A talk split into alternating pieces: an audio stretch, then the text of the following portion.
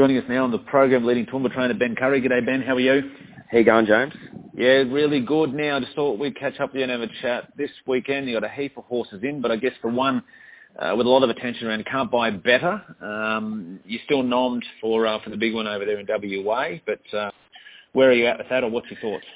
Yeah, no, I'm really happy with how the horse is going. Everything's probably still on the table to a degree at the moment, but just with the extra money that they've put forward for the Berber and also the bonus that's on with the Villiers and the Birnborough, we're probably leaning towards staying here. Obviously, that sort of money and in your own backyard, it's, you know, it takes a pretty big commitment to sort of fly across the country for one race and put all the eggs in one basket. So probably staying home. But it's still on the table. I mean, it is a $1 million race, Group 1. Again, obviously, it's a fair distance, but it is a Group 1 and it is a $1 million race. So it's not off the table, though. No, it's not. Exactly right. And, you know, whilst it'll be a tough race for sure, I think it's the sort of race that would suit him. You know, a hot pace, a sort of fast tempo mile around there on a hard track is probably right up his alley, and that's where he's really suited. So, you know, as I said, everything's still on the table at the moment, but he's probably unlikely, more likely to stay here. The Villiers Berber is fairly attractive as well, and it's closer, particularly Brisbane, yeah. But Sydney as well is closer than Perth. Exactly right, you know, and you know, it just sort of gives us a few more options, and you know, even if we can sort of run well or run place, we've probably got more of a horse left, you know, whether if we go over to Perth, well, that's probably your preparation. You're putting all your eggs in one basket, aren't you? So with the travel and things like that, and probably realistically, if we were, you know, fully serious about going, we probably would have liked to have been over there for a lead-up run and let him settle in a bit. It would have been pretty hard to just hit and run in a Group 1, you know. So I'd say it's, you know, very likely that we'll stay in Queensland. Good first-up run when you initially missed a run from the week prior when they were washed out, but a good first-up run. Were you happy with the horse over 1,200 and that handicap going back on the 28th? Yeah, no, I was really happy. You know, I think Tony's horse just sort of sat up on the speed and booted out of that corner at Doomben and just made it a bit tough for us.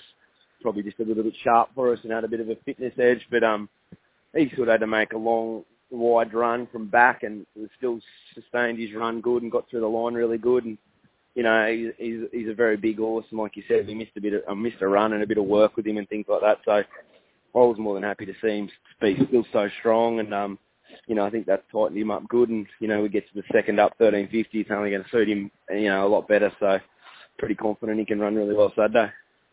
So from Saturday, where do you go then? Are you then next? We'll go straight to the Berber from there, and obviously depending on how he goes, whether we go to the Villiers or not, you know, if he was to win, well, you'd definitely be going, and maybe if he was even to run top three, you'd probably have a good think about it. But yeah, that's the plan at this stage. He's a horse you've always had a lot of time for. I've even sort of seen or heard, and probably said it to myself. He's potentially or arguably, you think he's the best horse you've trained? Yeah, I think so. With what he can do on the track, you know, he's got everything that you want in a racehorse. He's very big and strong, and you know, he cops the work. He's a really good doer, and you know, some of his track gallops and that is sort of, you know, the best I've seen sort of thing on the track. And then he's also a horse that obviously doesn't just leave it there. He's come and performed at stakes level, and you know, I think this preparation or his last preparation as well is the first time he's probably been really sound. And you know, we expelled him last prep, a sound horse, and brought him back this time, and he seems to have probably gone to another level again this preparation. And, you know, as I said, I was super happy with his first up run, and I just think that he goes to another level this week when we get to 1350 and strips fitter and, you know, everything like that. Mark Pegasus, new jockey, obviously up here riding with your stable. We spoke to him a few weeks ago prior to when Can't Buy Better resumed, and he touched just on his thoughts on the horse. His first sit on the horse, he was quite taken with it. So he's obviously made an impression with Mark Pegasus, and he's a guy who's ridden Group 1 winners and ridden some pretty good races. So it's not a bad opinion to have. Yeah, no, for sure. You know, he's ridden a lot of big stables as well, Freedmans and Hayes, when they were going through their good prep. They're good trots with a lot of Group 1 horses there. So, you know, if you're in to give him a good rap, we sort of know that we're not kidding ourselves, and, you know, we can sort of set him some realistic targets going forward and think that, you know, give ourselves a good chance. You got a heap of runners in here on Saturday. One in particular, Ammanat, which has been on a nice winning streak, takes a step up to Saturday grade now. Yeah, for sure. You know, he's won his last three, so these type of horses, you sort of got to take that step. But I think he's in super well at the set weights and conditions. He obviously carried a big weight the other day, and Michael rode him and got the job done. I sort of thought that shifty track probably didn't suit him the other day. I just don't think he travelled as strong in the run, but I think he gets in great with the claim with 51.5, and I think coming back to 1100 is okay as well. And on top of all that, I'm hoping to get a bit dry track on the weekend. But, you know, Horse's in great form, and, you know, he's a really tough on pacer, and, you know, I've got no doubt that he'll run well. What about with The Promise? Goes around benchmark 85, 1,200 metres. You pay the price in terms of weight-wise, 60.5, but offset with the allowance of Michael Murphy, who you've had a bit of luck with in recent times. Where's with The Promise, or what are you thinking with The Promise? I've been really happy with where she's going. She just had that one blimp on the radar when she ran pretty ordinary at the Sunshine Coast second up, but she can sort of do that a little bit sometimes, and Sunshine Coast probably not her style of track, and I think that track played a bit funny that day because she, you know, the inside seemed to be very inferior early in the day, and that's where she was. And you know, a lot of the winners were coming out wide, so we sort of put a line through that and freshened her up a touch. We went amongst the clean runs into the race the other day at 1,200, and you know, she only just got nosed out on the line basically by Can't Buy Better. And you know, as I said during this interview, we think he's flying, and I was super happy with his run. So you know, if that's the case, then you had to be taken by her run as well. She was right there, and I think Saturday is a nice little top back and grade for her. With the plane, she's in quite well, and you know, it's just sort of probably a little bit of a leak compared to the horse she has been racing in sort of stakes grade, and, you know, as I said, in Can't Buy Better and Hofgard and that type of quality horse that she's been racing this preparation. So happy to get her back in grade, and, you know, we'll ride her quite aggressive on the alley, especially with the kid on, and, you know, she always runs really well, so I've got no doubt she'll be thereabouts. What about Class 3 played over the mile, Brassy Bell, a new addition to the stable? It's broke through for its first win with you at Toowoomba the other day, so you're backing up and going to town?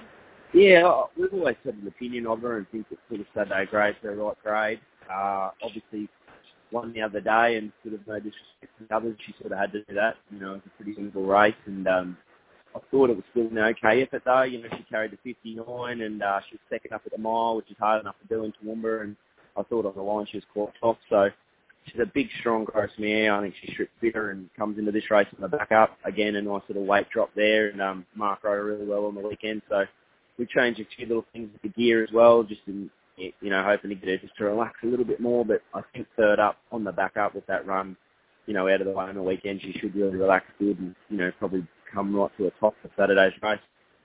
Always a big contingent of runners at Toowoomba, and again, you'll have a few starters here. One, just want to talk to you on in the Cannonball series, so a heat of that comes to Clifford Park, Isis Magic.